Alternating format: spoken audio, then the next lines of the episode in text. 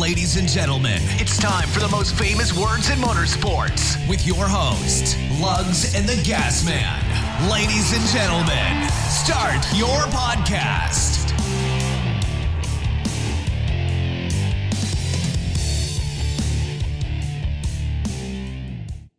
Hey folks, welcome back to another week of Wrecking and Racing. This is your host, the Gas Man, with my co-host Lugs. What's up, man? What's up? How's your week going? Man, it is fantastic. Couldn't be better because I'm here with you tonight doing this awesome podcast for these awesome fans. One day closer to the weekend. Yeah, yeah, yeah. These fans that listen to this show are so awesome because they're going to reach up, click that subscribe button, and they're also going to go on to iTunes and rate us a five star and share us with everybody they can because they want to help us grow. So, so people get the the coquille pleasure uh, that they do to their ears. That's a big word. Fancy terminology. I don't know if I used it in the right context, but I it uh, sounded good. We need to get a hold of somebody with an iPhone and see how many ratings we got. Yeah, it's been that's about funny. a year Yeah, since that's- we Exactly. So that's funny we because used to have like neither one of us have iPhones. yeah. So we don't really look at our iTunes ratings, but iTunes is what rules the podcasting world. Mm-hmm. So everything is derived off of that. Uh, so fans, if you're listening, especially if you have an iPhone, shoot us a message, wreckingracing at gmail.com. Let us know what we look like on iTunes. Also, make sure you like rate us on iTunes because that's how other people find us. Yeah. So I actually- recommend us, right? Yeah, so actually, I went to a. Uh, we're pretty much on every platform out there. Mhm. Okay, we are. So I actually came across one today that we were not while I was at work. Oh, And yeah? of course I that? was working. I just It's spilled into your yeah, lap, right? Yeah, exactly. So, um, Player FM, and I actually Google derived some of their like podcast lists based off of that. Google does. yes. Ooh, okay. Because I typed in NASCAR podcast and it didn't pop us up. And I'm like, huh? It derives it from that. So I went and added us to that. But everything's based off of ratings. So once it pulled up, it seen that we had a 49 ratings through iTunes. So we're 49 five star ratings. Great, but we haven't had one since like April of 2018, like right after we first started. Oh, really? Yeah. So please, please, please, please, please. I'm, I feel like I'm being a whore here asking for this, but I guess that's in this world. That's what we need is to go out and have you guys help push us and help us grow. Uh, but anyway, you go out, rate us, like us, do everything you can, please. I don't want to sound too desperate, but we, we want to grow this. That's the thing is we're growing slowly. But like today, one thing that made me mad today is that we get our get our Facebook listeners up, and all of a sudden we just lose Facebook listeners or Facebook followers. Oh, so we lost one today randomly that we're so close to hitting 400 people. I would want to be I want to be 4,000. Yeah, definitely. And Twitter mm. keeps increasing. We're up to like almost 600 on Twitter. Wonder why someone would leave Facebook Yeah, I don't know. We've had multiple people in the last week. So what are we doing to take because they don't really have to tolerate your opinions on Facebook. No, I, I don't. we share a lot, but we don't really get into a lot of stuff on Yeah. there because we save Yeah. a lot of And I that for the tease. Podcast. yeah, of but- course I know. Hmm, I don't know. That's maybe maybe they maybe they just um, deactivated their account, man, or deleted Facebook or something. You know, you never know. Yeah, I don't know. Uh, so this past week, anyway, folks, if you take care of that for us, we're gonna go ahead and get this uh, this this started with a beer. Oh, Lugs beat me to it. There's mine, and uh, I'm drinking a Busch tonight in honor of uh, of uh, Harvick's Gen X paint scheme. Now that you bring that up, let's go ahead and talk about I can that I can real quick. relate. I can relate to that at least. Let's let's talk about that. real Gnarly man, gnarly dude. What what do you think of it? I actually liked it. Yeah. Do you like it better than the millennial Oh car? yeah. Oh The yeah. more, more car- my color paint schemes, my colors, my yeah, wording. Yeah, but the millennial car it. is like supposed to be cringe. It. Cringe Yeah, sure, hell, sure. Right, and this actually looks pretty decent. Yeah, Uh, it, does. Now let me ask you a question: Are because we're technically well, you know what? We we identify with Gen X, but we're technically, mil- Technically the fir- like the first yeah. year millennials. Mhm. So um, obviously, I don't re- I don't represent at all with the millennials. Uh, that's my takeaway. mhm. I represent with the Gen X. So I'm going to say I'm a Gen Xer, even though technically I'm a millennial by like a year. Yeah. But regardless, so looking at that car kind of makes me laugh because I think it's good and I think it's funny. But do we really want to be known as people say gnarly dude, you know, stuff like that? I don't know So- anybody that says that. Well, not Surfers anymore. But back in the day, and that some of that comes from like Ninja Turtles talk, Uh, yeah. Know, cowabunga stuff like that. Why are they racing that at Pocono? I have no idea. Like I I get the All Star race for the Gen X, but why wouldn't they do this in a couple weekends at Bristol or Yeah. I don't understand why Pocono. Either do I. Anyway, do you feel like, like looking at that, are you a little like not offended, but a little like that represents me, but it doesn't represent me? Like, why do we always pick the I'd stupidest I'd- things to represent a generation? Yeah, I don't know. What's the other? What's the other? Um, Gen Y? Yeah, there's Gen Y. Are they Y. gonna do a Gen Y scheme or do a like a do baby baby boomers? boomers? Yeah, that's exactly what I was thinking. like I don't know. They've started this. They've started this. Now are they gonna continue it and finish it? I feel like they have to. I don't know. I'd be all right with that. So anyway, uh, we, we have pictures on the Facebook page. I shared it on Twitter as well. So make sure you go out there and check it out. It's kind of a cool looking car. And let us know: Are you millennial or are you Gen X or something else? What do you identify as? we have to use those kind of terminology in today's world. What do you identify as? Yeah. Well, let's get So- to it. Um, yeah. So this past week, uh, we were all like shocked. Sunday, I think we all woke up to news uh, about a unfortunate circumstance that happened. So, uh, Nick Harrison, he's a crew chief for Kaulig Racing in the Xfinity series, passed away. Um, as of right now, last I heard, they still don't know what the cause of death was. Very sad news. We've had the pleasure of saying hi to him, but not really talking to him or anything. Um, but just seeing the presence online of teams, the outpouring. yeah, it's it's so he definitely touched a lot of people's lives in the NASCAR world. So tonight we're going to kind of have a little bit of a memoriam to him. Uh, obviously, he was like again well liked, well uh, respected in the sport. So here in just a few minutes, we're going to have a guest caller call in and kind of talk to us about Nick. Let us know more about him. Well, we know obviously we as fans. I mean, he's not a Chad Knaus, so Yeah. I, I'm willing to bet a lot of fans didn't know who he was. Yeah. So we need to shed some light on his life and and you know pay a Yeah. tribute and and Absolutely, absolutely. And I was reading a story today, story today that he kind of got his start uh, by working with Sterling Marlin's son, Steadman. oh really? Yeah, at Nashville Fairgrounds. Hmm. He's from down by Nashville. So Gotcha. he's from uh, same place uh, Sterling Marlin's from. Okay. So anyway, uh, anything you want to add before we get to our caller? No, just uh, you know, again, just thoughts and and everything with the family and the huge loss, and again that the outpouring from the community has been amazing. That's the thing about NASCAR is how. Yeah, we all can be at, e- thro- at each other's throats and want to rip each other's hair out. But you know, we all have our own drivers or teams or passionate about the rules package or this pa- this package or whatever. But we all unify together whenever we have tragic losses like this. We've done it in the past many, many, many, many times, um, and this is no different. Yeah. Uh, so our normal listeners that are, are listening in, we'll get to the fantasy standings and the news, um, and our other interview after this uh, memoriam to, to Nick to talk about Nick. He he kind of takes to me. I mean, the situation is more important than necessarily a podcast is. Uh, so let's get out there, talk about this guy, celebrate him, and then we'll get to all the other stuff later. So stay tuned. Hey, folks, we are welcoming Ryan Bell, crew chief of NBA Motorsports, to the show again. Hey, Ryan.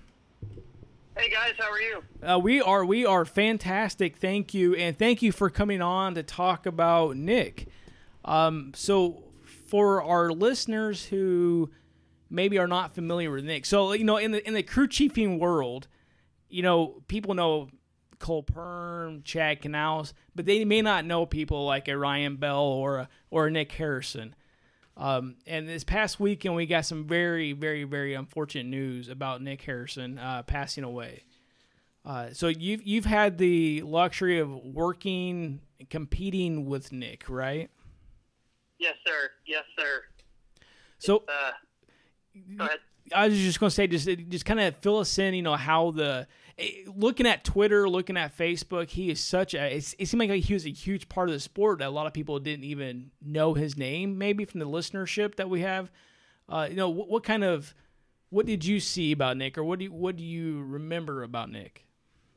The the thing that everyone loved about Nick, and and even if you didn't love him, you respected was you you hear the term racer so much in our world, but Nick really defined a racer. You know, if it was Monday night at the go kart track or you know Sunday at a dirt track. He didn't he didn't care. You know, he just wanted to be at the racetrack. He just wanted to be competing, wanted to be around friends. And um, if you spent more than about two seconds around Nick, you were his friend. And he just had that personality, man. That that you know, it sucked everybody in, and and you you were compelled by everything he did. You wanted to listen. You know, um, it was he, to say he was your uh, born and bred Tennessee Southern boy would be an understatement. You know, he was he was just something special. Yeah. Did, did you work with him on any of the teams that you're a part of, or was it always just against him? So our relationship actually started when I was with JD Motorsports, which is a South Carolina-based team, and Nick was with uh, Phoenix Racing, which is also a South Carolina-based team.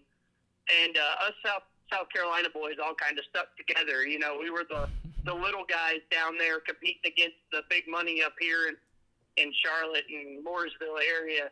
So um, Nick would let us bring our stuff over, pull down on their machine, uh, use their pull down machines, use their chassis dynos, you know, uh, give us information, which you know, I mean, everybody knows happens in this sport, but he he really helped us a lot and uh, gave us some parts that they were going to throw away for very very cheap, you know, all kinds of stuff, and that's that's where I first got to know Nick, and then obviously competing against him over the last 10 or so years has just been a pleasure because you learn so much from a guy like him. You know, you just, you watch him, he wanted to win everything. He wanted to win practice.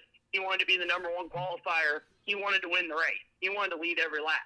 You know, he, he didn't, there was no second place to Nick. And that, that just made you really want to compete against him, you know, and, and he was the first one that if you beat him to come down and give you a hug and say, great job, you know, uh, just a huge loss for this industry. Absolutely, absolutely. Tell us about the the saying and and I think the stickers. We're seeing a lot of stickers on the cars this oh, weekend about Holland the balls. Holland balls. I don't know quite the the history of that saying. Do you do you know more about it? That was always just Nick's catchphrase. You know, you're how's the car this week? Oh, we're gonna haul balls. boys. We we gonna go get them. We got we gonna kick our ass this weekend. You know, that was always Nick. He everything was gonna haul balls. It didn't matter if he was racing again the Pinewood Derby car. You know, that thing was gonna haul balls.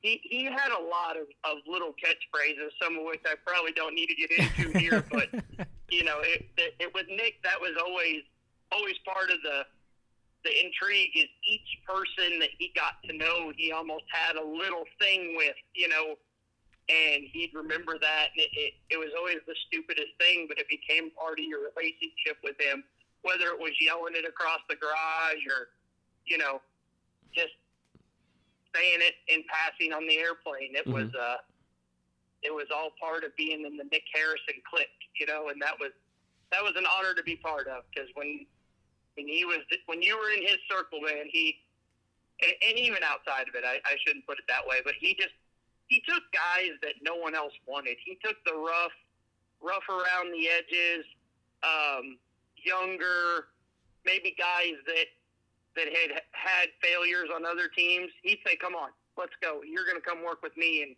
man, he took them everywhere from Phoenix Racing to RCR to you know Kaulig. It, if if you were loyal to Nick, man, he he made sure that he was loyal to you, and that again was just one of his many positives. Yeah, that definitely speaks volumes. Uh, he was he was a very young guy, um, and he- Ryan, you're a pretty yeah. yeah. you're a pretty young guy as well. Um, I when I last look, they have not determined a cause of his passing. Um, have you heard any more updates on that? I have not. Um, I know this weekend I'll probably hear a lot more. Sure. Most of us have have kept our conversations to memories and Yeah, you know, yeah, Out sure. telling, respect, telling Nick right. Harrison stories and Yeah, exactly. you know, I don't think at this point anyone really wants to even admit, you know, what uh, that there something has happened. Mhm. you Yeah. know, and this weekend when we all get together in the garage and uh, Wayne Auton's asked us all to let the 11 team be the first team into the garage, and obviously to honor Nick this weekend. So I think at that Yeah. moment it'll hit a lot more of us yeah, I think this is a, a real situation. You know. Sure, absolutely. And, and where I was going with that is, you know, regardless of your age, make sure you, you know, go see your doctor, take care of your health. Health is so, so important, and people just kind of. Overlook it. Yeah, it's easy I mean, to take for granted. Yeah. I, I'm a workaholic. Uh, several years ago, I got into a mental and physical state that was not the best shape because I was more worried about getting my hours at work, taking care of business that needed to be done. I couldn't trust internally. I couldn't trust anybody else getting the job done when that was actually was not the case. You know, stuff like that. It's not worth it. It's not worth it. right and and that's um, to tell a little part of my story and something that has mean so much to me and it's why losing a friend like nick is so hard. You know i same way i, I was a workaholic. I, I didn't care about anything else. Um, and, and i say that real realistically. I mean i loved my family but at the end of the day racing was number one. And and 2014 i started feeling different feeling weird. Uh, really long story short finally started trying to bounce around to some doc- different doctors. None of them really wanted to take time to mess with me because I worked in racing, and they just thought I was a guy who didn't take it seriously. And uh, come to find out, I had basically the starts of a pretty serious brain injury from uh, too many concussions over the years, and ignoring my health and ignoring the signs of of when I was hurt and not letting myself heal correctly. And uh, at 33 years old, I'm paying a pretty hard price for it, but thanks to Dr. Freight and Dr. Connolly and some of the best doctors here in North Carolina, I was able to rejoin the sport in January and um, am getting back to a much more normal life. But guys, girls, everyone listening to this show, don't be tough. Don't be the hard ass. If you ain't Yeah. feeling right, you know you're not feeling right, go to the damn doctor. Yeah, If he doesn't believe you, find a different doctor. yeah, You know, That's- it's exactly. it's your body. Yep, exactly. And I think you know what's crazy is that uh, now I am married to uh, my wife's a nurse practitioner now, so it's like the littlest things now. She's like, "Well, you need to go see the specialist or something." I'm like, "What the hell are you talking about?" I cut my finger. Whoop de doo. You know, I bet, but I understand where she's coming from because she sees it every day, where the smallest things turns into the biggest things. So, definitely, Exactly. Definitely. So I know you have to have some funny stories about Nick. Well, you know, just start telling us some of the funny things that happened in the garage, or you know, whatever. oh we we had the pleasure of saying hi to him. We seen him whenever we were down in Charlotte. He was right across the the the aisle, basically, from you guys and from like uh, BJ McLeod's team. Uh, so we did get a chance to see him, but we never, you know, obviously got the pleasure of actually talking to him. We're nobodies, obviously. So. I'll, uh, I'll tell you the last story um, that really sticks out, and it was just a Nick kind of thing. Um, so now is one of the penalties in the sport when you when a crew chief fails tech or does something too many times, they'll actually take your hard card, which is your automatic pass in and out every weekend. This means that you have to go to the trailer outside the track, sign in, pay cash every week, and get a little, um, pay, you know, re- normal credential just like everybody else. Which doesn't sound like a big deal, but really it just puts a huge, uh, it just slows the weekend. down Inconvenient. um, Yeah, all absolutely. So it, they uh, at some point this year, I don't really remember when Nick had lost his hard card. So in Kentucky, all the crew chiefs get together 15 minutes after the garage opens to pick pit, uh, your pit stall selection for the weekend. Nick was to pick like third or fourth in the in the running there. So Seth, who runs the series, is calling out everybody's number. They're picking stalls. We get probably to about number 24, 25 on the list, and all of a sudden Nick's like, "Hey, hey, hey, Seth, I, I, I- I got something I, I need to ask you." And Seth's like, uh, "What, what, what, Nick?" He's like, "Come, come here, come here." He walks up to Seth. He's like, "Hey, you, uh, you skipped me." and Seth's like, "God, God damn it, Nick. We're, you know, you were number three. We're on 25. Why are you just saying something?" And Nick's like, "Oh, well, I- I guess I wasn't paying attention." You know, and of course everybody just kind of laughs because that's Nick. He was always talking to somebody, or you know, he's like the little kid in the group. You know, he's in the back whispering, giggling, not paying attention. Yeah. So they got to go get all the other crew chiefs. Everyone has to come back. You know, we spend 20 minutes rounding everybody up, and we start over pit stall selection. So the first guy picks the same stall. Stall. The second guy picks the same stall. Nick's now up. He's the third guy or whatever, and he goes down the piece of paper and picks a stall that no one had picked yet. You know, the first time around. So everybody's just like, Nick, what the hell? He's like, well, I, d- I didn't want to take anybody's spot. so then Wayne Auton comes out and he's like, you know, the director of the series, like, what's all the racket? And Nick raises his hand. He said, I just want to say that I feel a severe injustice has been done to me here. And I think since you feel I did an injustice to you and now you've done an injustice to me, I should get my hard card back. Well, you know, obviously Wayne had some choice words for that statement. and Yeah. Nick just smiled that big stupid smile of his and poked at Wayne and come on, buddy, you know, give give me my card back and no, Yeah. you ain't getting that damn thing back. You ain't ever getting it back. Which, God, did we all know how true that would be? But Yeah. you know, it just it was just Nick. It was for some people that don't know him, it doesn't maybe not be a great hilarious story, but if you know the guy, it was so him and just in that moment, you know, to be to go through all that work and cost us all another 25 minutes and then pick a stall that didn't even matter. you know, it- Yeah. it- because he didn't want to hurt anybody's feelings or whatever. You know, that was that was him. You could always find Nick belly up in his spare time, belly up to a bar with a nice cold beer, usually hollering, screaming at every pretty lady that walked by. always had stories to tell.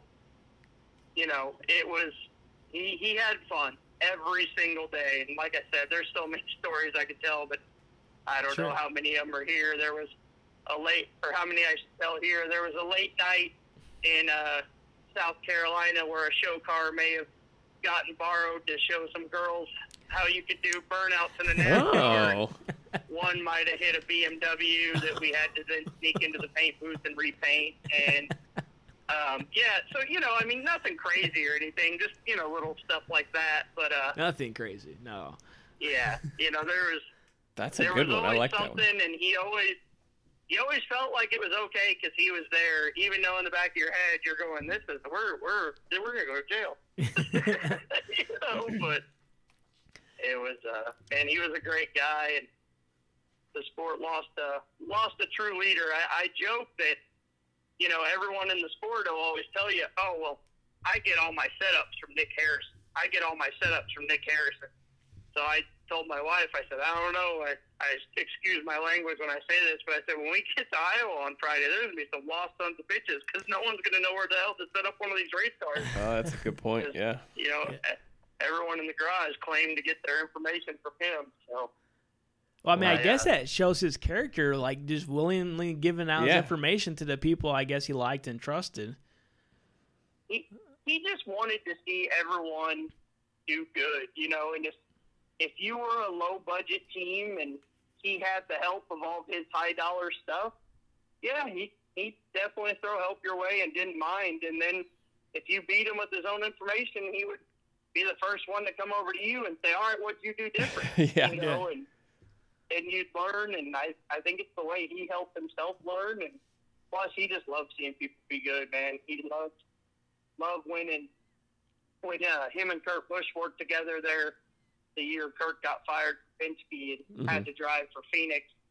Um, you know, Kurt Kurt will tell anyone that Nick's what changed him as a person and changed his life and taught him how to race again. Taught him how to race for fun, not just race for money. You know, and that's. Uh, I know there's a lot of people that aren't Busch brother fans, but Kurt and Kyle have definitely both grown up a lot, and Nick was a big part in that also. You know, yeah, and that's absolutely. Yeah. Kurt especially. Yeah. Kurt Mhm. Kurt definitely has. You, you see a different Kurt now compared to Kurt Penske days Absolutely. Yeah. in that whole situation that happened. Yeah, and that's you know, and, and Nick's a big part of that. When they won Daytona in the Xfinity car there for James, they flew home and Nick's Kurt or you know Kurt said we're going to downtown Charlotte, we're going to party, and Nick said the we're going to downtown Charlotte, we're going to Libby's in South Carolina, which is a little you know hole in the wall bar right there across from the shop. And he took Kurt and all his people, and they went to Libby's and. The team, God, I think they partied for days, but you know, it, it just pure Nick fashion. I don't want to go to Charlotte. I don't, I don't need all that. I, I want myself, you know, my hometown bar. I want to party with my people, Yeah. and that was, you know, that's part of what turned Kurt part of what made Kurt realize what he was racing for again. You know, and that's again, I know I just keep saying it, but and he was he was a character, one that one that as the stories come out over the years, I, I I'm sure he'll make several of the books and the behind the scenes shows because he was always crazy. you know, Yeah. it was Sounds like he's just was a very humble guy that was very passionate about the sport, wanted to give back, whether that was to the sport or other teams or, you know, team members. It just seems like a just fantastic guy. Yeah, and you know, it, the the Marlin, Sterling Marlin, and Steadman Marlin are actually how Nick got his start in the sport, and uh, that was part of his core too. Was just always being something involved with Tennessee. You know, he loved the state of Tennessee, which is where he was born and raised. Uh, so he's had his hands on with you know some of the biggest names in the sport. Just never really, and never wanted his name to be the top name. You know, he Sure. just as long as he was out there winning and having fun, he didn't give a damn. Yeah, very humble. but it was a it was a big loss, big Yeah. big loss. I know uh, I know Justin Haley and Micah and a lot of the guys over there are are got someone's gonna have to step in there and try to fill those shoes, and I wouldn't I wouldn't take that job for the world.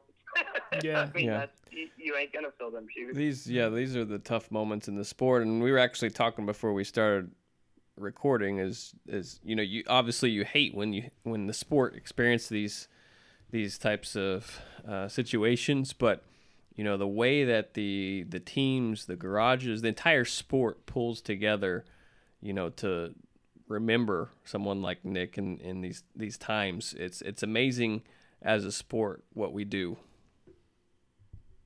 Yeah, it's this garage can be so high school. It can be so cliquey and Mhm.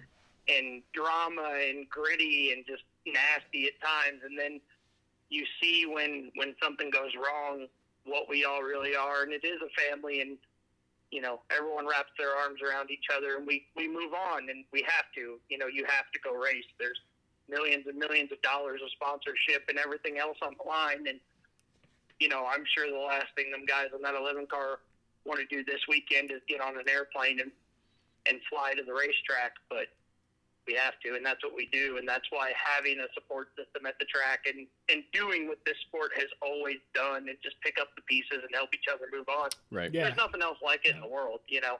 No, not even close. Not even close. And, uh, it's it's crazy. Uh, thankfully, in my excuse me, I dropped my phone. Another one of the amazing parts of my health issues. My hands uh, just kind of give up on me every once in a while. Sorry about that. Um, But yeah, you know, one of one of the amazing, or one of, thankfully one of the things I've never had to deal with in this sport is a uh, is an actual on track loss of a driver. We've had very big injuries. Obviously, we lost Jason Leffler, which was awful, and some guys away from the track. But it, uh, you know, the stories about when they lost Adam, lost Kenny, obviously Dale Senior, Right. and the way this sport just picked those guys up and said, "Come on, let's go," you know Yeah. is uh, something that I hope I never have to go through. But if I do, it's I, I want to live that legacy of what the guys before us did, and we'll pick the next guy up and we'll move on. You know, Right. Yeah, a- absolutely.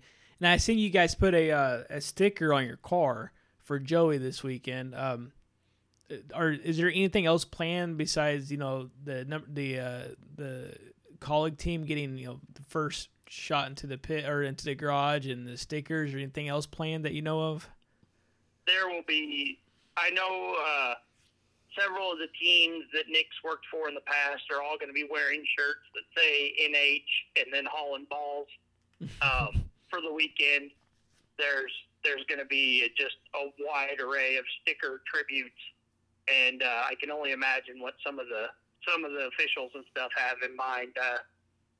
Because yeah, this this will be this will be a weekend full of tributes to Nick because no one no one there there will be such a like like I was telling my wife there's going to be such a void in the garage that no one's going to be able to not think about it or not Right. tribu- you know Yeah. not put a tribute to him Yeah.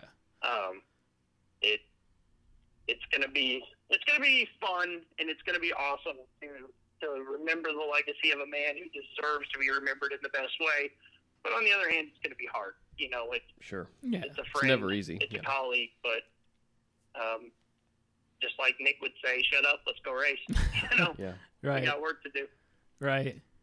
I take that as a as a hint for our podcast too. Shut up, let's just go. yeah. Hey, no, that's you guys. I, want, I I say it all the time. and I'll say it again. You guys have an amazing show, uh, amazing podcast. I love listening to it.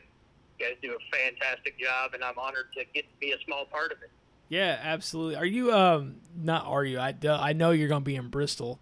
Uh, so Lugs and I actually got media credentials for Bristol, so we will be there. Awesome, Yeah. awesome. So You guys will have to uh, have to come down and hang out for a little bit. And oh yeah. Yeah, we'll find you. hopefully, we got we got some pretty big news coming up for Bristol. So uh, stay Oh. tuned. Stay Uh, tuned. Big big full MBM team announcement. We'll have Awesome. several several big pieces for there. So I'm really looking forward to Bristol. Looking forward to this week in Iowa. Joey Yes. Gase's hometown track. Yeah. We're yeah. gonna go go try to get him his best career finish out there and kind of rebound after a blown motor took him out of the race the first time Mhm. around out there this year. So Yeah, you guys have been bitten by the mechanical bug a couple times this year because with like brake issues last week. man, I'll tell you what, it this team and this group of guys work their butts off, and we keep having just it's getting to be a joke. If it's gonna if it's gonna happen, it's gonna happen to us. Yeah. And you know, this past weekend on the 35 car, uh, crew chief had him a little too loose in qualifying. We dealt with him, got him uh, fixed up. Joey fired off good from the back and was really, really had a solid car. And we ran down there into, I think it was turn three, and he jumped on the radio and said, "Guys, I got no brakes." I'm like, ah, well, hell. Come to find out, it was a freaking a brake bleeder, which you can get at any of your random parts store for probably under a couple bucks. Yeah. Oh no.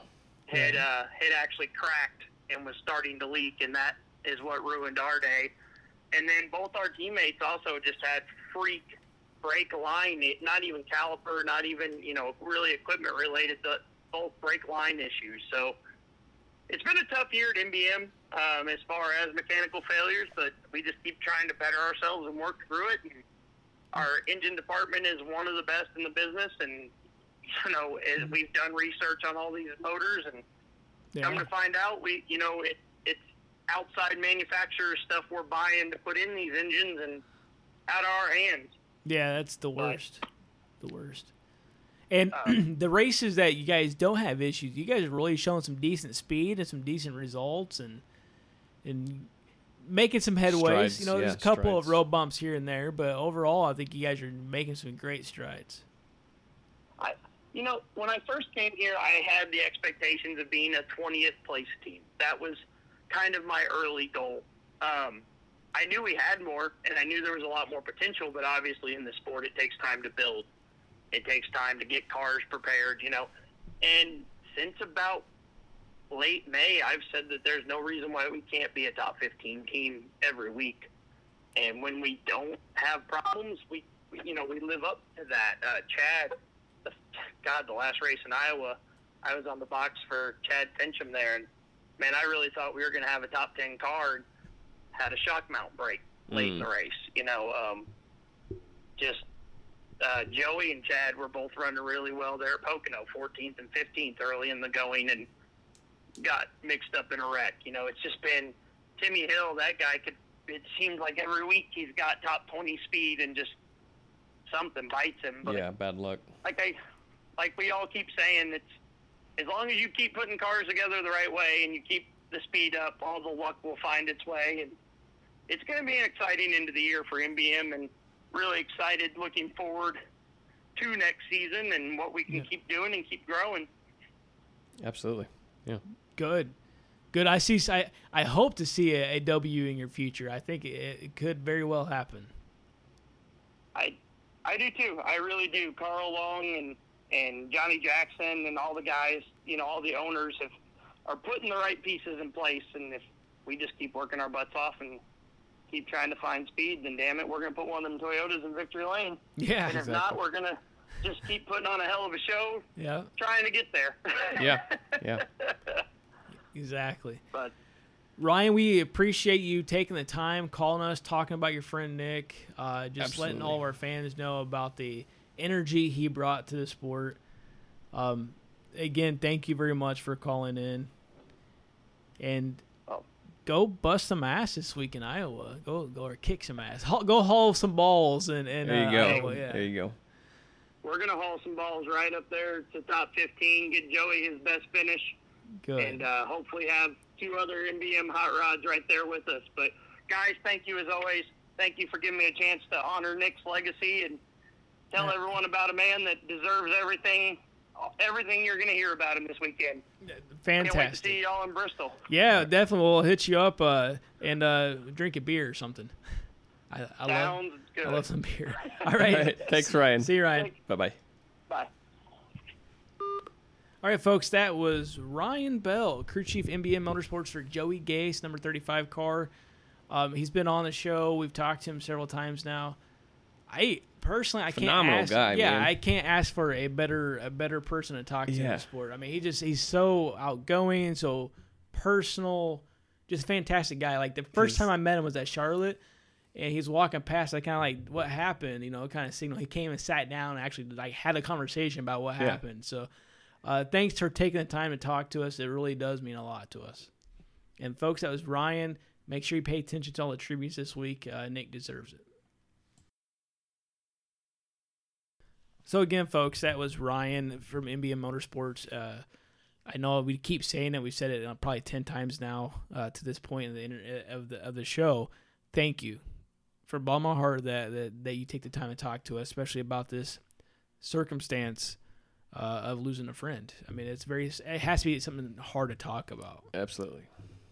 So definitely want to get some insight to our fans on who Nick was and some good things to hear about him. Mhm. And I, I, as you see in the sport, everybody had good things to say about him. Right.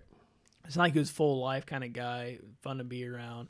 Kind of reminds me of that one guy in high school that he just annoyed you sometimes, but other times you just like he's so funny, you want to be around him. Right. Kind of like how I was in high school, right? what? All right, folks. Let's let's just get into our normal episode, our normal Episode? Yeah, episode. episode. Yeah. Let's Our talk about normal- some New Hampshire. Yeah. So New- New Hampshire, you know, one of the biggest small tracks, right? Yeah. yeah No. It's you know, people say it's a, it's a it's a short track, but is it? I mean, I don't know. It is, but it isn't. Yeah. Is it? I don't know. No. So let's get into it. Uh, it's very, you know, like the last couple of races, at least the last one in Kentucky, a little beating a Megan at the end for the win. People talk about had some drama before the race even started. Okay, let's get into it. So, what happened before the race started? So rough rough uh, practice sessions for a few teams, a lot of teams. especially Alex Bowman. yeah.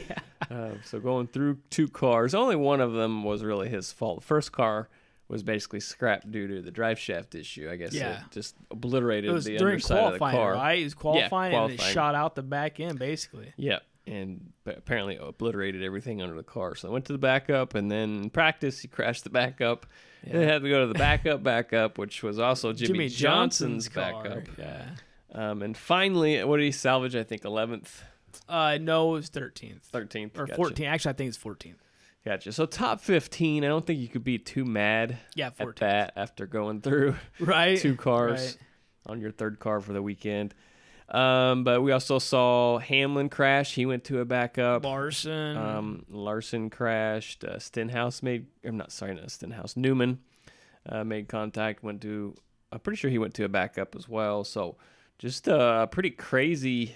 D, D Burrito had two blowouts, two tire issues, Yeah. but he didn't hit the wall or anything, so he didn't have to go to the backup. Yeah. So just um, crazy. It, it was more carnage than I expected. Yeah, exactly. You know, New Hampshire is kind of just bides your time, and you don't really have a lot of drama. I don't. Don't. I, I don't feel like that. Yeah. Yeah. So I feel like there's definitely a build up more than usual. Yeah. So getting into the actual race itself, Yeah. it turned out to be pretty eventful. We saw quite a few incidents, I guess you could say. Some tough racing. I enjoyed Hard to the pass, race, actually. yeah, it was but- hard, but New Hampshire's always kind of hard. to pass. Exactly. I mean, think about it. Jeff Burton. What 2000 or 2001 Led, or whatever. like every lap. led led literally every single lap. Yeah. So, um, and they, they put the PJ1 compound down, which I think helped. I mean, it could be way could have been worse or harder to pass. I Yeah. shouldn't say worse, but could be could have been harder to pass. But with the PJ1, you know, you kind of saw a little bit of people being able to to dive to the bottom of the track and try to diamond off and clear the guy before you know you got too far down the the next straight straightaway. But um, you know, ultimately we saw Harvick come away with the win. Let's talk about that finish.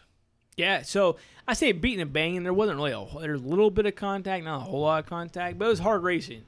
I mean, Hamlin had a run. He thought he was going to get it. He got on the outside, and Harvick was able yeah, to. so let's just dissect that last Okay. lap. So Okay. going into, you know, taking the white flag, Hamlin's there. yep, Hamlin is right behind Harvick going into turns one and two. He gets into Harvick, gets Harvick up out of the groove a little Yep. bit, gets on the inside. but we all know that the inside is not really the preferred. Exactly. So they come off turn two side by side. Hamlin lifts, drops back in behind Harvick. Um, so before we get to what happens in turn three and four, I feel like first off, do you think what Hamlin did in turn one and two, getting into Harvick, do you think he messed up by not getting into Harvick more, moving him more out of the way, or was that his plan? I think that was his plan. I, I I felt like it was the right move to make, honestly. But if it was me, didn't okay, maybe off. yeah, no, it didn't. So in what that I, corner. Yeah, so what I'm getting to is that maybe I would have hard nosed it down on in three and four, and then if I come up, I'm coming up into Harvick. Right, So and I- maybe he keeps me off the wall, or I put him in the wall, or we both go out. And I, I, don't thought, know. And I thought that was that was his motive. I thought that's what he was gonna do because you saw him roll out, get back behind Harvick going into three, and I thought if at this point I was like, it's it's over for Harvick. Harvick's gonna get moved more in this particular corner, and it didn't happen. Then he went to the outside, and then Harvick turned right off of four, and that pretty much gave him the win. So I don't know what Denny was thinking there. You know, it, it, why didn't he do what he did in turns one and two and three and four instead of trying to go the outside? I just don't. I don't know. And people keep saying, "Well, I was, he probably was having flashbacks of him and Chase Elliott yeah, Martinsville." twitching and starting having flashbacks. Yeah, I don't. I don't think that's the case. I don't think he wanted to make an enemy with Harvick. That's true, but I do think that he messed up and tried to move him, but didn't execute it fully. Yeah, and I can't really fault him for. Thinking it was big a, picture. It was, it was a strategy. It was a strategy. was it, a big didn't- picture? Move? I, I think so, and it didn't pay off, but it didn't hurt either. I mean, he didn't get the win, but he still finished second. Mm-hmm. Yeah. If he had been And he's really, already ag- got two wins. yeah, if he had already been really aggressive, he could have finished twentieth. Yeah, and and if he hadn't two didn't have two wins in his pocket, we probably would have saw something more aggressive there. I, I, I now, if we had Denny Hamlin of 2018, I think we would have seen extremely a lot more aggressive Mm-hmm. there. But 2019, as you mentioned, he's already got two.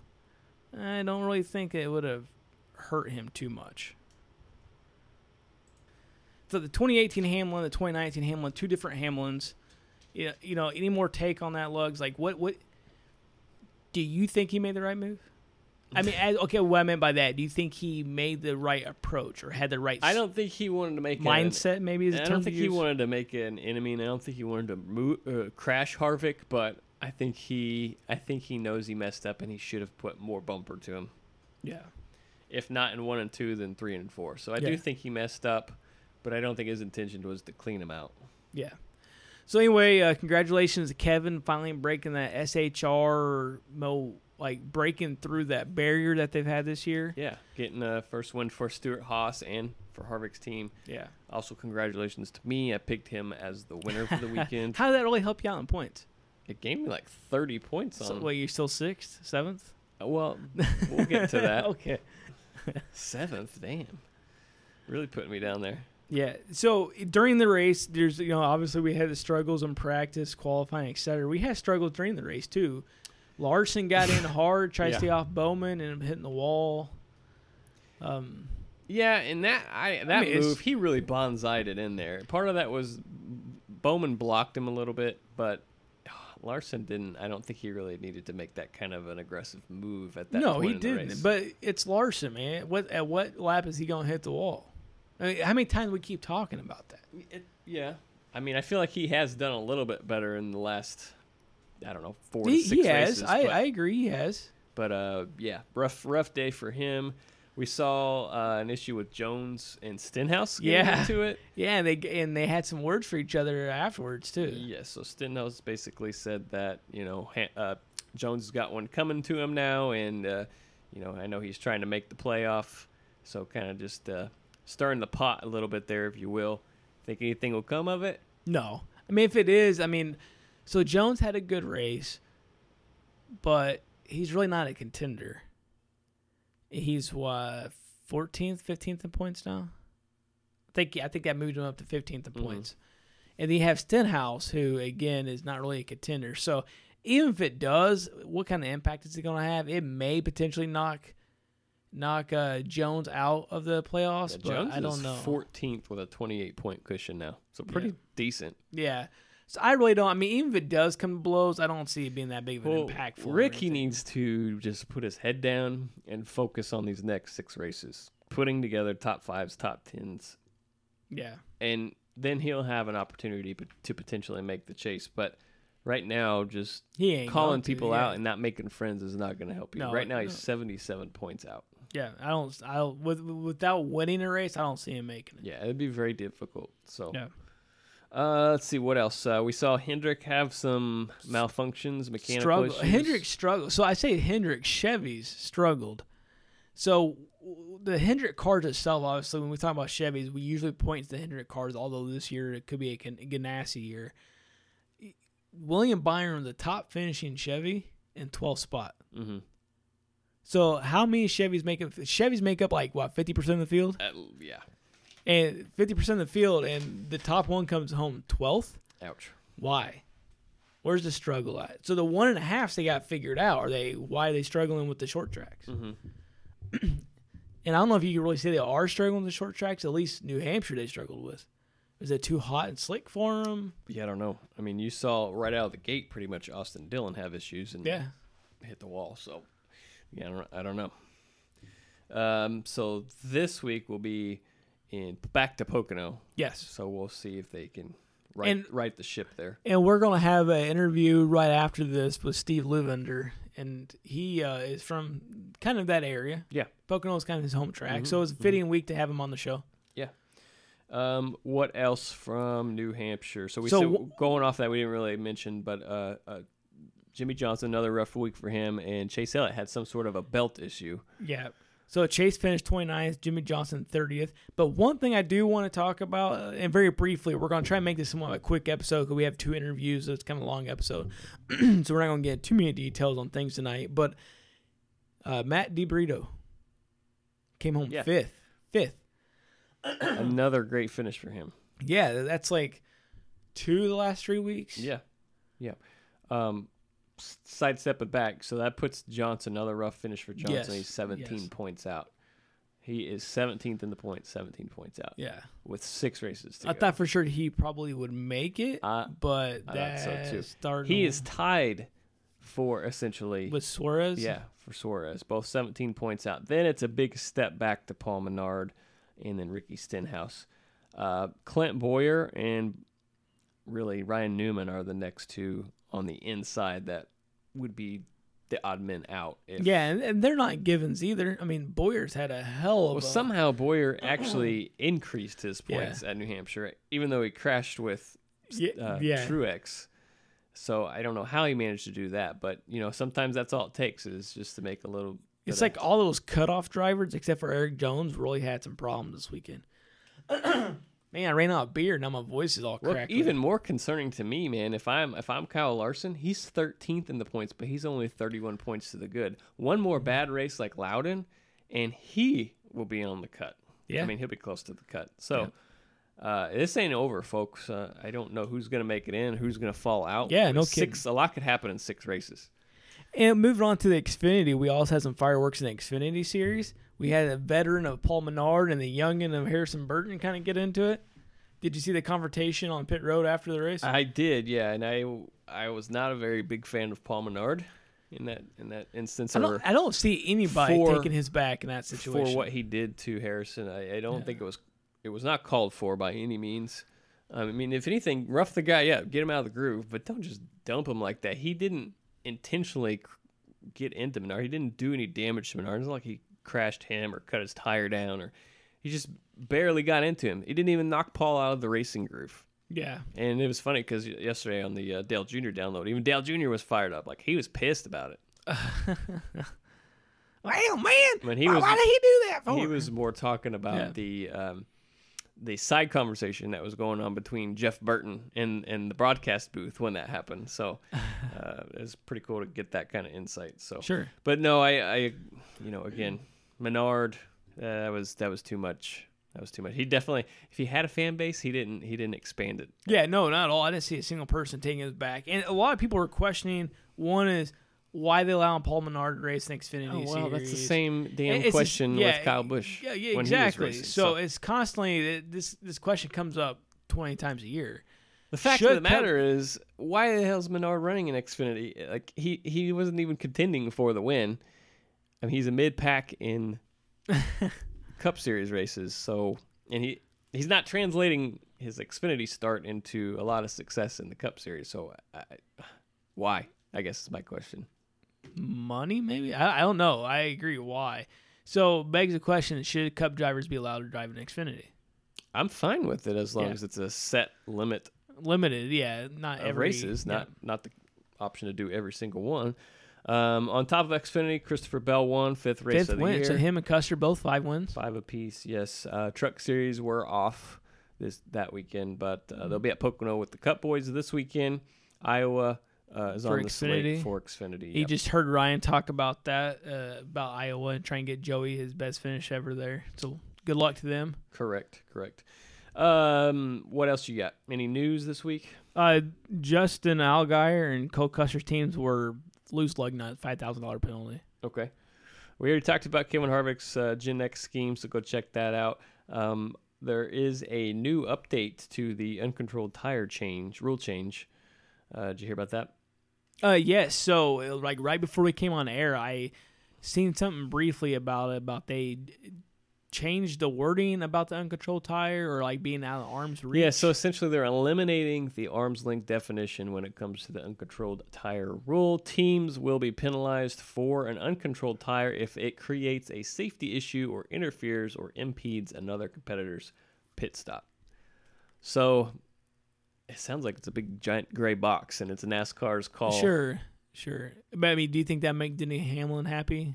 Well, I don't know. Uh, I mean, Kyle Busch clearly committed that violation Yeah. this weekend and didn't get penalized for Yeah. it. So I'm wondering if that isn't the real reason Yeah. Who knows? because it was uh, all over Yeah. social media. Yeah, you posted it, and we had some pretty interesting comments and stuff on our Facebook page with that. Yes.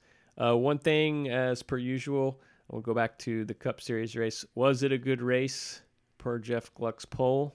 Did you happen to I see think that? it. I did not see the poll, but I thought it was a good race. Uh, 79% said yes. Okay. So I think that's uh, I agree with that. It was pretty pretty strong race. Yeah. Um, also, we need to talk about the fact that Larson confirmed he's going to be back with Ganassi next year. Yep. And not only Larson, Erik Jones said he's also close to re-signing with Joe Gibbs. Yes. So that's very interesting because one the conversations we've been having the last several weeks on the show is that the rumors of Ganassi possibly closing the doors and that that uh, Jones getting kicked to the curb or maybe made to go to LFR and and Bell come up take the twenty car, which still might be a possibility if he does resign with Joe Gibbs, but definitely interesting. Yeah. Going back to um, with the whole DiBenedetto, uh, this for another hat tip. Uh, Chris Buescher now has nine straight top twenties. Yeah, I think he finished fourteenth or fifteenth. Yeah. Fifteenth, I think it was. So another, yeah, another good outing for that team, man. yeah. Um, what was your thoughts on the Erik Jones commitment box call? Did you were you um okay or opposed with that uh, call, or what was your thoughts on that? I really didn't have a. I didn't have anything against the call. So I didn't know that that rule was so specific. So you had to have to have all four tires below the box if you're pitting, Yeah. but uh, if you have two below it and decide to go back out on the track, that's not a violation. Yeah, it's definitely. I mean, from our perspective, You as a tell fan, that- it's kind of like what wishy too washy. Yeah, it's too and, much. and even the broadcasters were caught off guard by it. Yeah. So I'm I'm glad that I mean, if they they explain it, I I understand it. Okay, fine, I'm okay with it. But it's just kind of yeah not not explaining it. it Kind of definitely causes criticism. right in which they did. So I'm glad that they ultimately Yeah. did do that. Um, any other news? So, and we all know that there's a Deegan hysteria right now. But when the Toyota executives came out and said that she's probably going to run at least a limited schedule in trucks next year. So, well, I mean, good luck to her. Hopefully, it has a little bit different results than what Natalie has had. You know, we we need a we need a strong female presence in the sport. We do. She I just, think- I just don't want her to get. She's she's so hundred percent, man, and that's good. But she, I just want her to ease into it and not think that she's invincible out there. Because, you know, I last thing I want to see is her have the misfortune that Natalie Decker's had as Yes. well. Uh, did you see the tweet by Bubba Wallace? About the tattoo, with tattoo the, the king. with the yeah Richard Petty on his arm. So Yeah. he said if Last he gets to forty three thousand retweets, he would get it tattooed. Tattooed. Yeah. Last I seen was 32,000 retweets. Yeah, right before we came on, it was at thirty two thousand. When I looked at it earlier today, it was at like twenty two thousand. So needs to say, Bubba's getting a tattoo. I, that's what I'm thinking too. I think Dale Jr. got in on the madness as well. He did. He- which he tweeted probably it. jumped it up twenty thousand right there. I, I think it'll hit by the time, probably by the time this podcast is even posted. So, Yeah, this is a long podcast. It'll take a little bit to post it. um, anything else? I think that's pretty much all the news that so I've got. The, the last bit of news, which leads into our next interview we're getting ready to have, is iRacing is going to have a national televised race. Yes, Thursday on NBC tomorrow. Sports. Yeah, NBC NBCSN, which is Mhm, Sports, Sports Net- Network, yep. Network, whatever.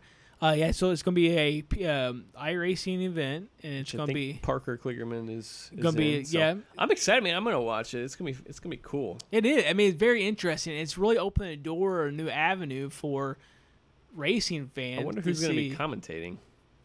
I don't know. We'll just have to watch and see. Yeah. So our next guest that we're going to welcome on the show right now is Steve Luvender, and big Twitter guy involved with Works- iRacing. Yeah, works for NASCAR.com. He's kind of a jack of all trades. Yeah. So So, uh, check out our interview with him. Listen, uh, listen up for the next few minutes, and uh, he'll tell you about the uh, event tomorrow as well. I'm just going to go ahead. Hey, folks, welcome back. We have Steve Luvender, and I probably just butchered that, didn't I? You actually got it right.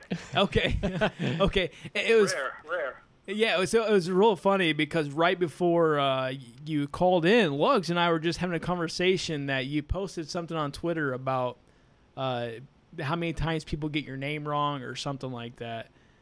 Um, I I feel you, man. I'm there too. I my last name is so screwed up. It's only five letters, and people cannot ever get it right. So. They mess up five letters. oh yeah, yeah, yes. It's very Germanic. There's an O and an E next to each other, and that screws everybody up. So Oh man, I feel like it's not a lot of letters to get wrong. But yeah, yeah. You got. I mean, you think yours would be like really hard because it's what seven letters, eight. yeah, we we've got eight in there, but Yeah, you know, people manage to mangle it. yeah, yeah. So Steve, uh, uh, you're from is it Pennsylvania, right? Yeah, I'm from Pennsylvania. I'm from uh, Allentown, Pennsylvania, which is uh, pretty close to where the now former Nazareth Speedway lives, and about uh, an hour or so uh, south of Pocono Raceway. oh, okay. Yeah, that's awesome. So I'm taking it you've been to Pocono several times. Oh yeah, lots of times. Uh, unfortunately, I won't be there this weekend, but uh, I, I was there uh, for the race a couple weeks ago. But it's an awesome facility. It's a really cool place, and uh, you know, if you have the the opportunity, definitely go check it out. I mean, it's not every day you can see a three turn racetrack. Yeah, right, right, and that, and I guess next year is going to be perfect for you because you get two races in one weekend. Yeah, that's that's really interesting. Like I'm I'm really cool. Like I'm I'm really excited that they're going with the uh, well, first of all, trying out the doubleheader idea, but then doing it at you know what's my home track basically. Uh, so definitely excited for that. Yeah, I never, I've never been to Pocono. I don't think Lugs has ever been Mm-mm. either. Nope. Uh, so we're based out of Indiana, so it's a little harder for us to get to some of the tracks. Uh, our closest track is probably Indy or or Kentucky. Uh, so it's a Yeah, little, you guys get some pretty cool tracks around you. yeah, yeah, we do to to an extent. I mean, I think some people would argue. I mean, there are cool tracks, but some people argue the racing, that's at those tracks aren't necessarily the best. I mean, we saw a pretty good race at Kentucky. That's Well, true. y- That's yes, true. It yeah. a- So the last, I guess, two races at Kentucky have been pretty decent, but prior to that, it was kind of eh, it wasn't it wasn't fantastic. It wasn't, I mean, we love all racing, so we can't say it was bad, but not what we've seen this last time, at least. Yeah, that was an awesome one. So, Steve, do you get a chance to go to a lot of the tracks other than Pocono? Um, I have I've done a bunch of tracks, like pretty much everything in the northeast area as far as NASCAR stuff. So I've been to uh, New Hampshire Motor Speedway, uh, to Dover, to Watkins Glen. Uh, I went to Watkins Glen last year. That was a really cool experience. Yeah. Was, uh, that was my first road course, and it's uh, it's just it's really like uh, unlike anything else that that I've experienced from a NASCAR side. So I'm really glad I got to check that one out. That was that was really cool. I've also been to uh, Charlotte, which is a, a, a nice track as well. Um, but mostly, I stick to the stuff in the Northeast. It's just stuff within driving distance. Gotcha. Yeah. Gotcha. Are you still based out of Allentown, or you have you moved on to bigger cities like Pittsburgh or something? Um, still, still in Allentown. Technically, just outside of Allentown, but Okay. you know, if I say the actual town, people will be like, "What? I've never heard of that." Yeah. Least With, with Allentown, we've got the we got the Billy Joel song to point back to. okay, okay. Yeah, I mean it's the same thing with Lugs and I. We actually are from this itty bitty town that no one has ever heard of. So we just use the town next to us. It's a little bit bigger, and yeah, yeah, I've heard of that before. So understand, yeah. understand. No deal. Yep. So going into a little bit about what you do, and for the folks who are listening, Lugs and I, we talk about iRacing a lot. And it, Lugs is a I I don't want to say iRacing extraordinary because he's not that great, but he, but he, Well, thank you. yeah, but he, Same. he he just plays a lot more than I do, and unfortunately, I am so damn horrible. I This get, is true. I, I just give up so so easy because I get so frustrated. Uh, so how is does a guy from let's just say little town Pennsylvania like start working his career into being influential amongst the sim racing crowd? So, sim racing has just always been something that's been really close to me. I, it's uh, that's actually the whole reason I'm interested in, in NASCAR to begin with. I, I don't really come from a family that was super into racing. Um, one day when I was like seven or eight years old, I happened to uh, my my dad brought home NASCAR Racing 2 for our like terrible computer at home we had, like our family PC. So I just I played around with that played with my keyboard. Uh, you know, kind of diff- difficult to control and steer things, you know, on a keyboard. So eventually he, you know, upgraded me to a wheel. I was like eight years old, just going to town, trying to get all my homework done so I could, you know, go go play NASCAR on the computer. But you know, kind of from there, it's just something that stuck with me. That grew from just you know game to game, platform to platform over the years, and eventually to iRacing about ten years ago now. I can't believe it's been that long, but um, it's just really cool to see the community and the technology evolving and grow and get to the point where it's at now, where you know not only is it something that you can do for fun, you know, racing against friends and and you know strangers, but you know now it's to the point where uh, you know you got NASCAR, you know, interested in and, and putting together their official, you know, platforms and, and esports leagues, and you know now even we have this, uh, you know, Thursday on NBCSN we've got you know a live broadcast of an actual NASCAR race with, you know, some of these really top-notch guys who race in the peak iRacing series, as well as like, you know, Parker Kligerman's going to be there. Like it's it's just really it's, it's just cool to have have seen the, the growth and kind of grow up with that since I was a kid to you know now I'll be 30 this year and it makes me feel really old to say that but uh, it's just cool it, it, it's just really cool to see it you know get to this point and mature and Absolutely. I don't see it slowing down anytime soon. No, and I, I think uh, amongst the like esports crowds, racing might be the biggest crowd there is. I mean, iRacing has done so much for esports itself. And I think that this being on NBC is only going to take it to the next level. Yeah. The more eyeballs that they can get into that, I mean, I think it's going to take off even more. Yeah, it's it's crazy, crazy awesome. So t- talking about NASCAR racing too, Lugs and I, we we I we started. You know, we're older than you, so you talking about feeling old. We feel really damn old. Uh, so back in the day, back in high school, we were racing NASCAR like what Racing Two, NASCAR Racing 2003 edition. Yeah, yeah. So we had all those funky computer games, and we all. And what I'm leading to here is how the evolution of trading paints. But back then, we used to make our own paint schemes, and uh, you know we use JSki a lot for like ideas and paint schemes for our cars and stuff like that. And then me being the very uh, artistic mind that I am, created cars like Sergeant Pimp that has like you know ninety percent naked women on my car and. You know, stupid stuff like that. I- I'm in high school, all right. I mean, it's a very immature teenager. The, the funny part about that though is at that time, you know, the cars would fit on a three and a half inch floppy disk, and we would all paint our own cars, whether they're try, trying to emulate, you know, an actual car that's on the track this weekend or our own personal things, and then we take them take them to school and trade them like they're Pokemon cards. It was just it was just a simpler time. yeah, yeah, right, right. And uh, it, it was a great time. throw those floppy disks around somewhere. I- Who we knows? Had, yeah, exactly. We still had NASCAR Racing 2003, the edition um, that I guess Lugs actually, and another friend of ours, they do YouTube videos of their races and stuff like that. They still do. There's the 2003, you know, series still has a, a cult following. I don't know if you keep up with that at all, Steve, or you know, watch any of that on YouTube, but you know, it's still got a pretty strong following as far as like the mod culture and everything too.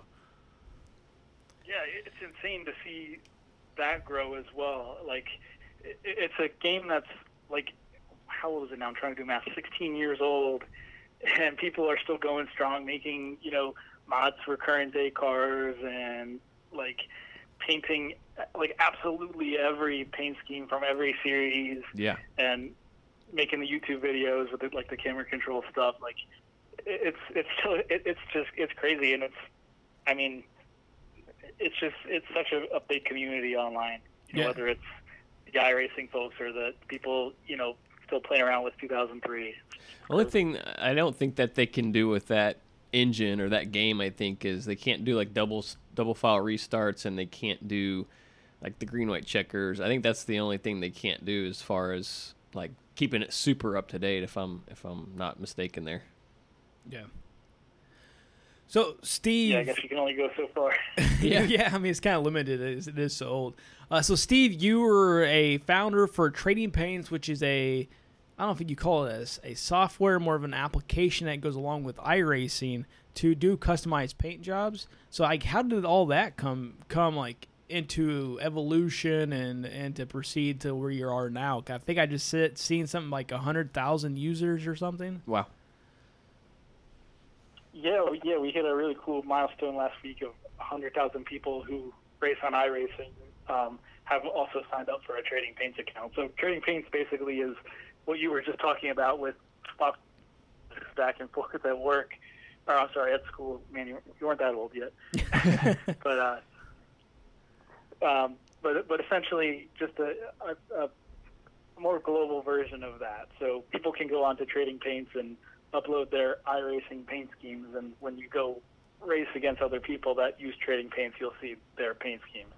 So that basically started in well, okay. So iRacing's been around since like 2007, 2008 or so. Um, at that time, you weren't able to really customize your your paint schemes. There were like some really limited options. You could change like the color of your car and choose from a couple like predetermined sponsors, and there wasn't a whole lot of you know features and functionality. And at the time, you know, we were just talking about the NASCAR 2003 scene of, of people painting and you know, you know, taking that game to the next level. There really wasn't that that sort of community, the painting, you know, world in iRacing just because it wasn't available yet. So around late um, 2009, they eventually um, iRacing eventually decided, hey, let's let's give people the ability to customize their paint schemes. That's a big part of sim racing, and it you know makes a lot of sense for to do that. Um, so they're so this is uh, like late 2009. Um, they broke the news by having uh, none other than Dale, Dale Earnhardt Jr. Uh, do a a post in their forum that basically explained what um, what this this custom painting functionality and feature on iRacing would look, would look like and um, you know how it would work. He had a couple of pictures of his junior motorsports cars painted up in iRacing at the time, which you know blew everybody's mind because we weren't used to seeing custom cars, Mhm. you know, back in 2009. Uh, but basically, there was a, a sort of call to action in, in that post of his on, on the iRacing forum, and that was we needed a way to. We have this big growing community in iRacing. It was probably like 10 or 20,000 people at the time in iRacing. Um, but like, there's not going to be a way to see everybody's car because there's no communication the user's computer and you know iRacing and all the other players. So Mhm. there's got to be some sort of you know system to um, you know to make that happen. So I my my background is um, like my professional background is, is in web development, web design. So at the time, I was like looking at this this post by you know Dale Earnhardt Jr. I was like, man, like who's to do this? Like who's to step up and and and create this thing? So I kind of started just playing around with some with some stuff, uh, you know, on my personal time, um, and and kind of shared the plans with um, Sean Brandt, who at the time was known for uh, he created an application called Race Points Manager, which is basically a way for uh, people with online racing leagues to manage their their point systems and standings and all that stuff. So he was kind of the smartest guy I, I knew. Uh, and I was like, hey, what do you think of this plan? Like, I'm going to see if I can get some help from somebody to, to kind of build this thing because uh, I don't think I can do it myself.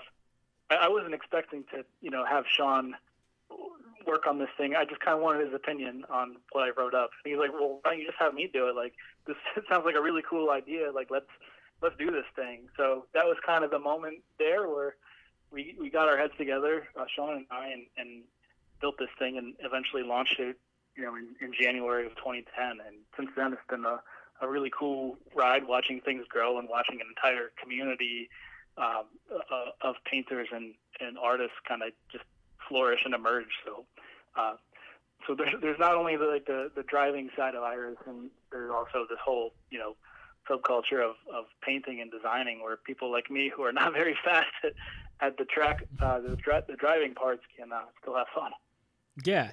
So let's let's talk about that real quick. So I am a Trading Paints member, and I have been for several months now. Um, Nice, nice. well, you say that now. Hold on, let me finish my conversation. so I I absolutely suck at using trading paints. I am not artistic at all. I am I am not a computer guy by any means. I'm old, remember.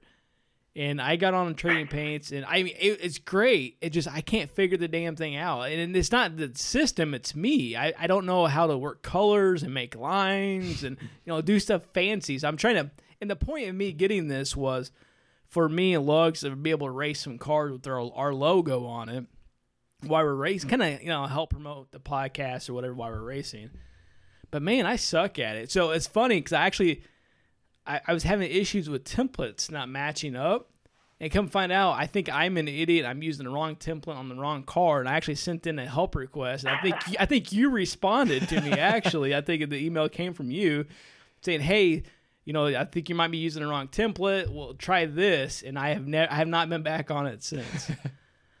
Uh, like I still remember that now. That happens more than you would think because uh, iRacing updates their cars and stuff every couple of years. Mm. Whenever like, like I think if this is the case I'm thinking of, I think like there's a new Chevy Silverado Gander Outdoors truck Mhm. this year. So iRacing scanned it, put a new one in, which changes the template. So people see, oh, NASCAR truck. This has got to be the one I painted, but it turned out it's like. last year's version. So it happens all the time. You don't don't feel bad. It's cool. yeah, I think mine was a K and N late model mix up. I think. Oh, okay. Two completely oh, different. Oh, I remember that now. Yeah. oh, you're that oh, guy. Oh, wow. wow, what an idiot. Yeah. yeah, that guy. Yeah, yeah, exactly, exactly. No, I've never had anybody do that before. Yeah. oh, that's funny. Yeah, thanks. So anyway, I, I did I did pay for the the uh, pro membership, um, but yeah, I'm just I, I'm not I'm no pro by by any means.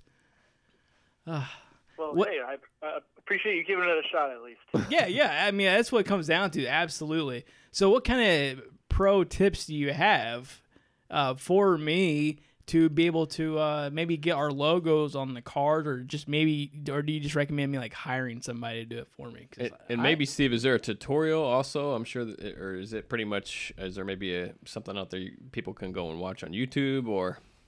I'm a guy. I don't read I think I have. Yeah, I, I think I have a very crappy YouTube video somewhere that's probably outdated by now, and I should probably make a new a new one. Um, and, there's some help stuff that I wrote up, but again, I don't think it's probably as thorough as it needs to be. Um, but there's there's a whole like community of of painters who like who, who love to take requests on and will will will probably be happy to put something together. Okay. Um, you know, for your cars. I think if, if you go to the showroom and click on painters, uh, there's a whole list of people who are accepting work. Uh, and, and you know, if you send them a message, they might be uh, willing to help. Okay. Or another thing what we could do is maybe, you know, since uh, I appreciate you guys having me on, maybe we could uh, maybe we could add your uh, you know the Reckoning Racing logo to the to the paint builder so people can select it and put it on their cars. That we could we could figure Oh, that, that out. be- We can arrange that. That would yeah, be that would be that would definitely be awesome. Yeah, yeah. Well, our our, our logo's pretty badass logo too, so I think cars would like that. Yeah. The only fear is that I I suck at racing, so Lugs really didn't want me to create a car for myself with our logo on it because they give us a bad name. Oh, just embarrass you, yeah. Now me, I I can have it on my car. I'm you know I got my B class license. yeah, and- you're up- you're up to B, oh, and I'm down to a D. I think. Yeah. Is it- well, Well, you're not a rookie, so so that's that's okay. I Well- finally got out of the rookie, and I think I might be going back soon. yeah, and the funny part about that, Steve, is, is you bite your tongue there because he got a, a couple of emails from fellow racers saying I- he needed to step back down. yeah, yeah, I did. I did. So there's okay, hold on. So I I'm a very clean racer, and sometimes that really hurts me because I slow down to let people. It sounds kind of like maybe not. Well, no, no, hold on, hold on, hold on. So, so I. I try to be a clean racer, and I let people go around me. The problem is that sometimes I'm a second off the pace compared to these guys who are you know, obviously more expert than I am, and I get in You their know the cars have four gears, right? Uh, yeah. yeah, well, true. Yes. Thanks. Thanks for reminding me of that.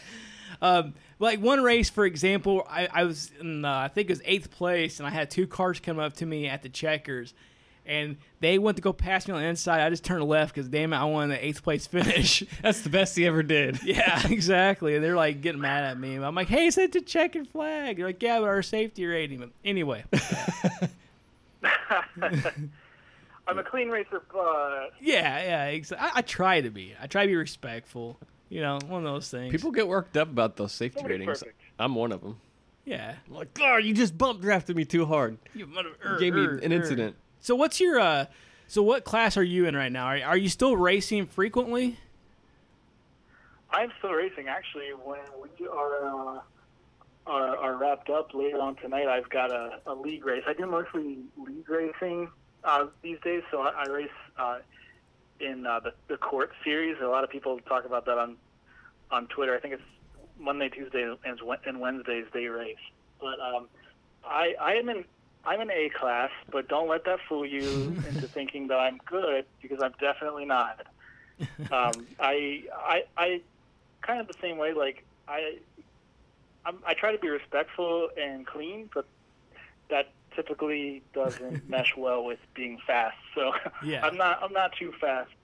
So uh, so I do a lot of of league stuff that doesn't affect my uh, you know my safety or or iRating too much. Um, Do you which just which need is a lot to? of fun. Do you just need to know somebody in a league, or I mean, have you just made a name from yourself from racing, you know, on a such a consistent basis, or like if someone's looking to get into a league, how would they go about that? Um, so a lot of leagues are like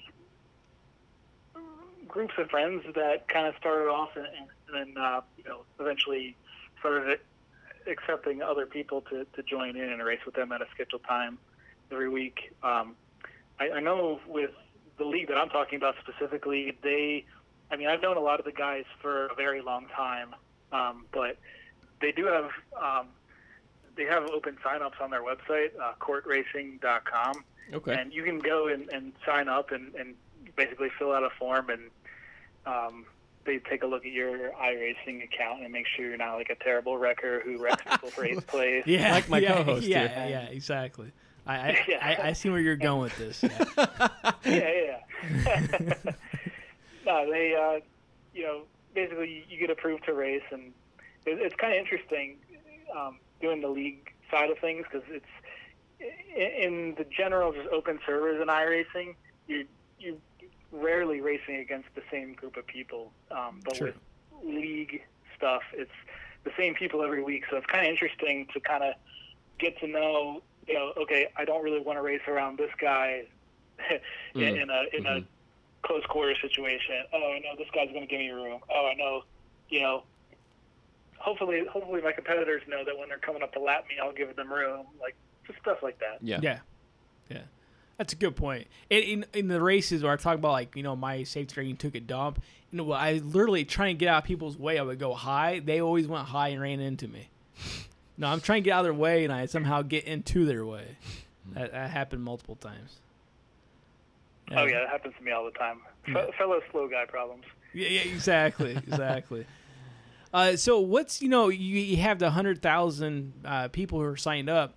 Who are some no- notable people that use trading paints? Like, do we? I'm sure there's some drivers out there that are pretty frequent sim racer, like a William Byron or something. Yeah, uh, there's quite a few. Um, I um, it's cool every now and then somebody will like a painter will will send a tweet and tag us and be like like check it out like William Byron used my paint scheme on Trading Paints because you get a notification that you know you paint a car uploaded to the showroom and like a lot of people will paint a replica car. I think uh, somebody like Noah Gragson he's on there a lot too. So like somebody will paint a Noah Gragson car somebody, you know, he'll go on there, see, hey, that's my car, hit the race button, and then that person will be notified, hey, Noah Gragson's racing with your car on iRacing. So people will tweet at us and be like, I can't believe it, like a real cool. person's ra- racing my car. So there's a lot of those. It's it, like it's crazy how many real life drivers are are on iRacing, not only just having an account, but actively engaging and actively, you know, playing on there, whether that's just for fun, streaming, like um, there's a lot of guys that do that, and there's others that legitimately use it to, you know, either practice or Mm-hmm. you know, I hear a lot about using it for um, to learn road courses specifically, especially in like the Xfinity series where these guys are going to tracks that are kind of unfamiliar, so Right. you kind of learn the turns that way. Yeah, and we've we've had several drivers on the show, and I think almost all of them talked about that iRacing has been beneficial. The only one that seemed like, eh, I don't really ever do it is Gray Gaulding. I think he's kind of more of a PS4 guy. So Yeah, it's it, the serious part of it is not for everybody, um, but like some people just get it, and some people are like, you know, this is stupid. I don't, I don't get it. Um, and, and like a lot of times, people, you know, somebody like Gray Gaulding would would like to, you know, maybe just unwind and relax and play a game, like Yeah. like you said on PS4 or something like that. Yeah. Whereas Yeah. some other guys are, are like, I must be like I gotta, like we race with a guy who, like, got this whole huge sim racing rig and spent like thousands of dollars on it and races once a week. Like, there's some people who are just so hardcore into it like that, and that's not that's not like a knock against you know the drivers who don't do that, but Sure. like it's just a personal preference thing. yeah, so what kind of rig do you have? Mine's made out of two by fours. Oh, nice. No, homemade. Yeah, No, I have like a super old, um, like racing seat and then like just a bunch of. I'm looking at it right now. There. Uh, I don't have anything too ridiculous. Like I have just enough for it to, uh, you know, to, to Serve get its me by. Since Yeah. I- yeah. What I do have that I really like is um, I have a button box. So that has been like like a complete game changer as far as like I can literally there's like switches and stuff on. it. Like if I want to adjust my brake bias and stuff, I like move the switch up and down, and so like that's Mm. pretty cool. Like a couple little things like that. I I like I see those things and I was like, you know, this is, like I don't need this. Like I, I don't need to spend fifty dollars on this, but it's so it's so cool. I like every now and then I'll do that too. So you you buy that? I've never seen that before. So it's actual like a box that you can purchase, and then it's just like a. Oh yeah. Hmm. Yeah. Who makes it's, it? Uh, uh, it's uh, made by a company called Derek Speare Designs. Um, but like, I'm. It's basically just a like a USB box you plug into your computer that gives you uh, more buttons. So like, if you look at a NASCAR race car area, there's like switches and buttons Right. and Yeah. stuff. And, um, you can be able to simulate that that sort of thing. Okay. Um, so like I'm, I'm looking at like I can just press the buttons and like oh yeah I have like volume controls on here and stuff using the switches. But anyway, all that to say I don't have the the most flashy crazy you know rig set up in the whole world, but gets me by. What Yeah, about uh, yeah. what about pedals and steering? What what wheel are you using?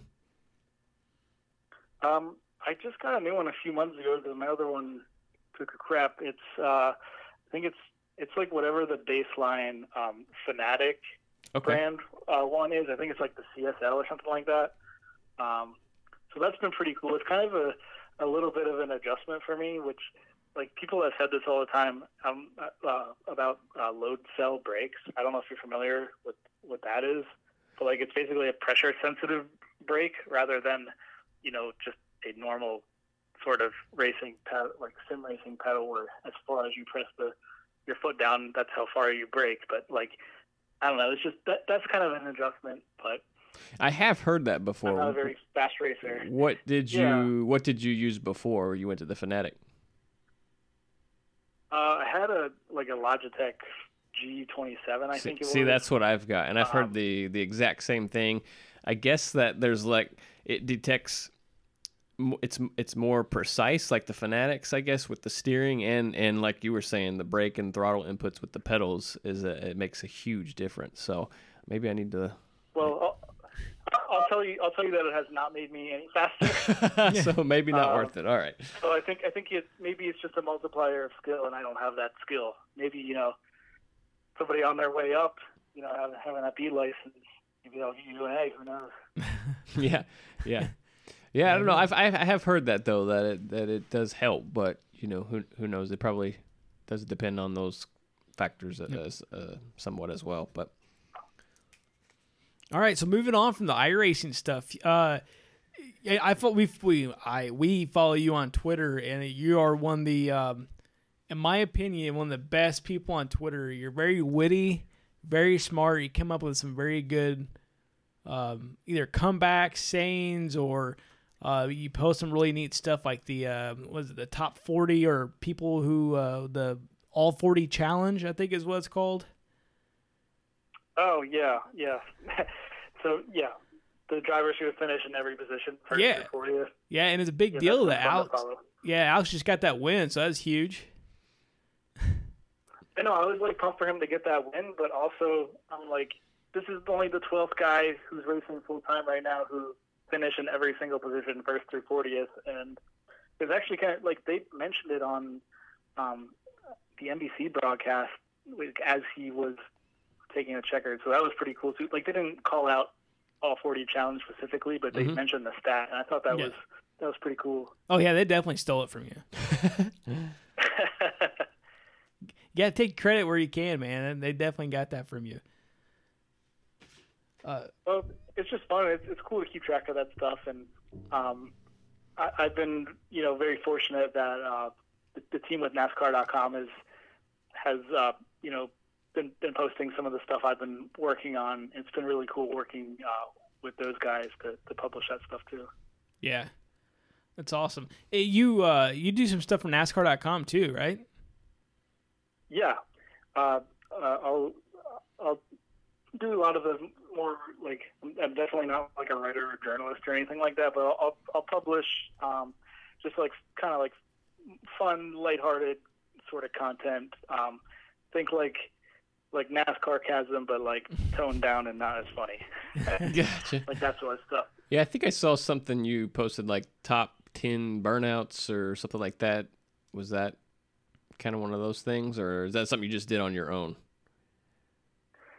Uh, yeah, that's that's a good example. Um, so during each each race broadcast, basically, I I'm on gift duty, so I'll capture interesting moments throughout each race, and uh, every week we kind of put together a um, sort of like the, the top ten, you know, most giftable moments of the race. So just like you know, a pit crew member falling down, or like yes. Kurt Busch when he when he won his race, like crowd like jumping into his pit crew, like Yeah, crowd yeah. surfing, just just little moments like that. Um, so the the top ten burnouts of the year so far was just kind of a compilation of you know kind of going through race by race and seeing like, all right, this guy did a really good job. Like Denny Hamlin at Texas did a beautiful you know burnout all the way down the straightaway. Mhm. Um, so yeah, putting those sort of things together. Yeah, you lot of fun. capture you capture some good stuff. I saw the uh, the Kevin Harvick crew member that yeah. needed some of the the PJ one on yeah. Oh yeah. Yeah. So are are you he won the race, so it didn't hurt him that bad. Yeah, exactly. Are you the one responsible for the Kyle Busch gif that where he just like does his finger like his thumbs up and like psh, and walks off camera? That's like the best gif ever. That is my that is one of the, the best ones ever. I, um, I'm pretty yeah. Like Kyle Busch just has some moments where I think even one of the things I did for NASCAR.com is Kyle Busch is here's 18 reasons why Kyle Busch is the most giftable driver. he he has like whether that's like the like when he wins a race and he'll do like a like the, the crying motion at the crowd. You Yeah. know, people are whining about it. He'll Yeah. do like the cry motion, like just just little things like that. He like it's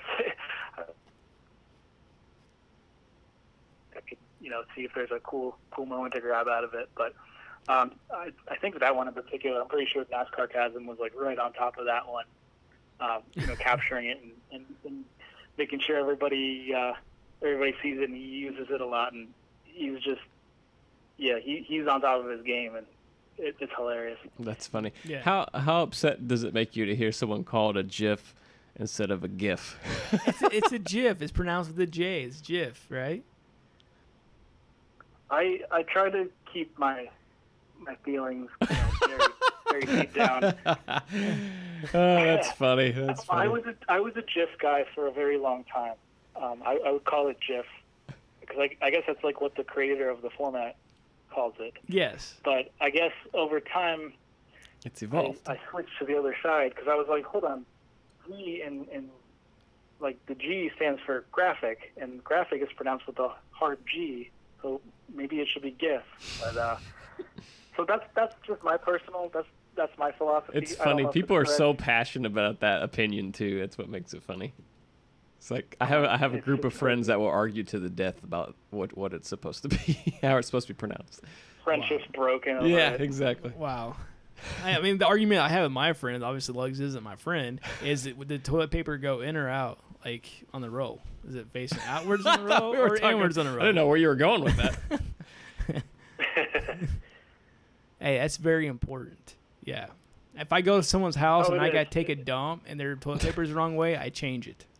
You think a dump at other people's houses is kind of what kind of animal are you? Yeah, I know, right? Sometimes, you know, when their wife cooks really nasty food or something, you don't have a choice. so, so we won't we won't keep you much longer. I know you're a busy guy. You got some racing to do tonight. We got a couple of fun questions to throw your way that we kind of do with all of our uh, our guests that call into the show. Uh, so what? what don't feel too panicked. Nothing crazy. Uh, like Netflix. What's what do you have queued up right now on Netflix? Oh man, um, what? The, I'm just trying to think because I oh man I'm supposed to answer this fast and I am not answering it fast. it's okay. I basically so this is gonna sound awful, but I mostly use Netflix to like watch The Office as I fall asleep Hey, there's nothing wrong with that. every, every night. Yeah, um, I did just watch uh, Stranger Things. That's great. Um, the new season. hmm Um, I I'm watching. I'm like in the middle. I like sort of am watching Black Mirror. Um, just being a technology, you know, nerd, kind of seeing how the. I don't know if you're familiar with the show, but like just things that Mhm. are yeah. definitely within the realm of reason. Like these things probably can happen. Yeah, it's scary, isn't Uh, it? so I, I'm enjoying that one. Yeah, I it have to really is. watch. I have to watch that show in small doses because some of them are just like so. Uh, dark. Yeah, right. I'm like, ah, Yeah. Yeah. So, Yeah. what what about So that- that was a good Spotify? Spotify. Oh man. So I am obsessed now with. Um, so they do the daily mixes. okay, um, yeah, And they basically just have four different like genres of music that they choose. Like this is your like if you're feeling these bands, you know, check it out. So Mhm, like mhm. I I am so just far all over the place and across the board with music that like I I I don't even know where to begin with that, but it just yeah. churns. It just churns you all kinds of kinds of channels, huh? it, it really is. I mean, I, I start with something like like my favorite band's the Black Keys. Okay, Like, they just had an album come out, and so I kind of start from there and see what the algorithms got for me. Yeah. Yeah. I'm gonna key I'm gonna key you in on something real quick. Hey, we're on Spotify. That should be on your playlist. I'm just throwing that out there. oh yeah, that's what I meant. Yeah. Lugs, you got the next. I don't do a lot of podcasts on on Spotify. Like I feel like I keep it just the music, and I keep Sure. podcasts in my podcast app. I don't know if that's like if that's like the cool way to do it. I'd- if, that's, I'd- if I'm just like old school. But I, I was kind of that way too until I started this, and then I like realized, holy crap, there's like a ton of podcasts on here, and I, I listen to like a bunch of others. So, Yeah. uh, True Crime Garage and Dale Jr. Yeah. Download and all Yeah. that fun stuff. So, So what what do you use as a podcast app? I just all right. So I'm gonna lose any street cred I have. Here. I just Uh-oh. use my I just use my my iPhone's podcast app. Oh no, you know I subscribe that way. Okay, so there's absolutely nothing wrong with that. We were just talking about that right before you came on the air. Actually, is that neither one of us have iPhones, so we really can't see our iTunes stuff. But iTunes rules the podcast world. That, that is how every podcast out there pretty much is is uh, streamed or the RSS feeds given out. Blah blah is based off of iTunes. Um, so good. I mean, there's nothing wrong with that. There's no loss of street cred. That's great. And make sure you go on there and subscribe to Wrecking and Racing. Yeah, we have to get our, our numbers up. yeah, go review us, Steve. Yeah. Yeah. Uh, so, man, I was going to go with another question here, and I forgot what I was going with. So, um, what what's what's your greatest fear? My greatest fear. We're really putting you on the spot. Um, yeah. Wow. Yeah, I didn't expect to talk about this today. you know, um, I think it would be falling out of a plane into a field of pineapples. Have you ever have you ever seen the top of pineapples? Uh, Like they're very pointy and jagged, and you know, I think the only thing worse would be you, know, maybe you put me on the spot. So cactuses. that's kind of the answer. Cacti. Yeah. yeah.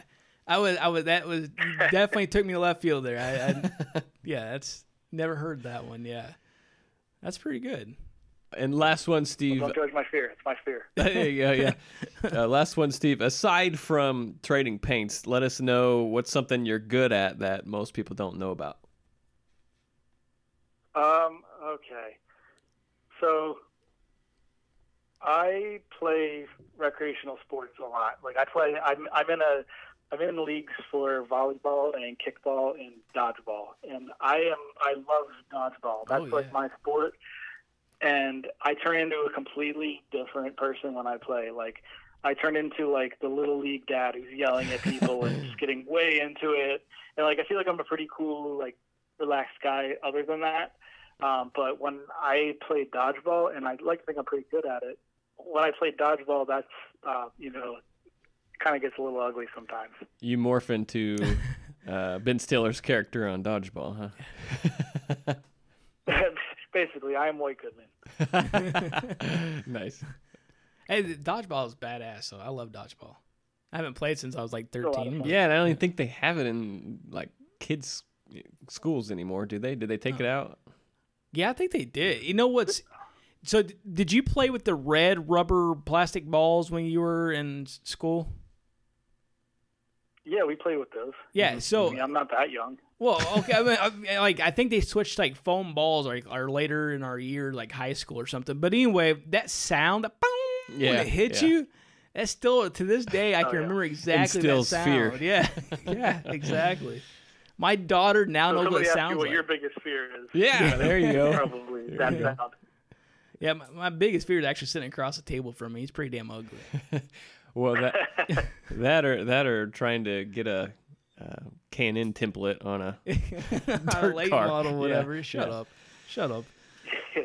Well, Steve, we appreciate it. Uh, anything Yeah, you want to for taking the time. Yeah, anything you want to plug in here? Uh, anything you got you working on, or want to let the uh, the listeners or fans know about?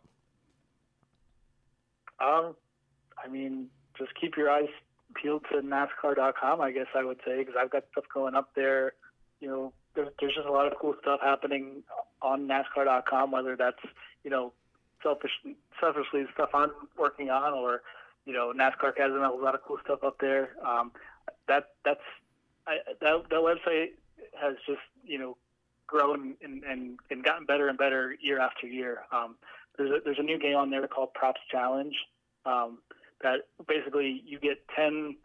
There's ten questions every week where you get to basically do a do a prop bet for. So they'll say like over or under ten lead changes. You say you know you, make your guess, and there's ten of those every week. It's just a, a you know one option or the other thing, and it's it's so much fun. Even though I'm just horrendous at fancy racing, um, it's it's just a it's a cool, different, unique, innovative uh, sort of game. So, I, like I, like I, all that to say, you know, just keep an eye on on NASCAR.com because I think that's a, a really cool platform, um, and I'm really happy to be to be working with those Yeah, guys abs- and contributing right now. it's Absolutely, awesome. yeah. We'll And keep also, our thank eyes. you guys for. Uh, and I appreciate you guys uh, having me on here. That's uh, it's, it's been a lot of fun. Yeah, Yeah, yeah, absolutely. Uh, one last thing. Plug your uh, fantasy league that you have, that random pick fantasy league. Oh yeah. Uh, so randomfantasyracing.com. Uh, basically, like I said, I'm horrendous at uh, fantasy racing. So I created this fantasy game where you literally just go on to randomfantasyracing.com, uh, click the button to sign in with Twitter, and then it it picks. You know, it sets your it makes a pick for you. So like one week you might get you know Kyle Busch. Next week you might get like the worst car in the field and then everything in between. It's just a lot of fun to see the trash talking on Twitter every week. Yeah. Um, you know, and and see people, you know, having to being forced to kind of support and cheer for a driver they maybe don't like yeah, so much. yeah. Uh, but just to get those precious points. Uh, so that's a lot of fun. Speaking of real quick, a last thing I promise. Uh, fantasy. We we do a fantasy kind of week from week. Some of our loyal listeners they'll send us our picks for the week, and we have a, a running championship points bracket going. But who's your picks for Pocono this weekend? If you got to pick two drivers, who's who's your money on this weekend? Um, oh man, um, I think. I see. I want to go with two Joe Gibbs Racing drivers, but I also, you know, feel like I got to split my odds here. I'm Yeah. gonna go. Um, I'm gonna say Joey Logano and Martin Truex Jr. Those, those, those two best friends. I think uh, those guys are both going to be pretty sharp this weekend. all all right, right, all right. Yeah, it's awesome. Cool. Well, we're gonna take you up on the uh, getting the Wrecking and Racing logo sent over to you and see Yeah. what you see what you want to do with that because that'd be really cool to see that uh, on Yeah. some No, stock cars out Send there. it over. Yeah, we'll we'll do. We really appreciate. Thanks for calling in, and you have a fantastic night, sir. And everybody, listen, uh, follow him on Twitter. He's he's fantastic, one of the best on Twitter. Thank you guys. Thank you for having me. You're welcome. Have a good Steve. night. Bye. You too. So that was Steve. Man, what a great interview. Uh, if you're not Learned an iRacing, stuff there, yeah, yeah, yeah. if you're not an iRacing fan, uh, I'm sure you still found the the interview entertaining. It was uh, funny. I was glad. You know what? I am happy when throw, someone throws shade back at me on stuff, and he was kind of witty and coming back with some of that stuff, saying shit about me, which is good. I I'm okay with that. Yeah. I, I like that. I, I like I like the making fun of us type. Yeah, thing, so. that was a that was a cool interview, and I learned some stuff. So makes me want to get on uh, get on the iRacing. yeah. Got to get you a Fanatec steering wheel. Yeah, I need to do some more research, see if it's because those things are expensive. I don't know if it's really worth it. So Gotcha. if it's not gonna pad uh, three seconds to my lap time, then I'm. Yeah, right. So let's let's get this show on the road. We're already pushing two points. hours. Let's so talk, yeah, talk about points. So run through let's talk about points, picks baby. Let's talk about points earned from New Hampshire. Uh, you had Truex and Logano selected. Ah, Was that a sigh of was, displeasure? uh, yeah, I mean, I mean, you they both got like top tens. it was yeah, but Truex, uh, Joe Gibbs car, he he should have been better than what he was. He still came home sixth, man. Yeah, You six. to can't have your cake and eat it too, okay? Sure, I can. You gained 73 points this week. That wasn't too bad. Exactly. Shut your mouth. I had Kevin Harvick and Kyle Busch, 91 points. Damn. Um, Jeff Stainhook had Harvick and Hamlin first and second. However, 85 points there. Stage points. Yep, stage points. Ah, but damn. but still good. Good job, still- Jeff. Yeah, Yeah. still good uh, weekend for Mr. Stainhook. Uh, Joseph Adams, Blaney, and Keselowski bringing home 70 points. Oh yeah, increasing my lead. You gained three points this weekend. Heck Don't get, yeah. don't get too cocky. Uh, John Elliott had Keselowski and Jones, Thank God he got off the freaking Elliott train. and um, well, he's on a Keselowski train now this week now because this is the second week in a row he's picked, picked Keselowski. So 76 points earned for John Elliott. Daniel Cameron had Keselowski and Clint Bowyer, 57 points. Uh, Eddie Greer had Ryan Blaney and Ryan Truex, 73 points. Ryan Truex. Did I say that? He said Ryan Blaney and Ryan Ryan Truex. Oh, Ryan Blaney and Martin Truex. Yeah. Sorry.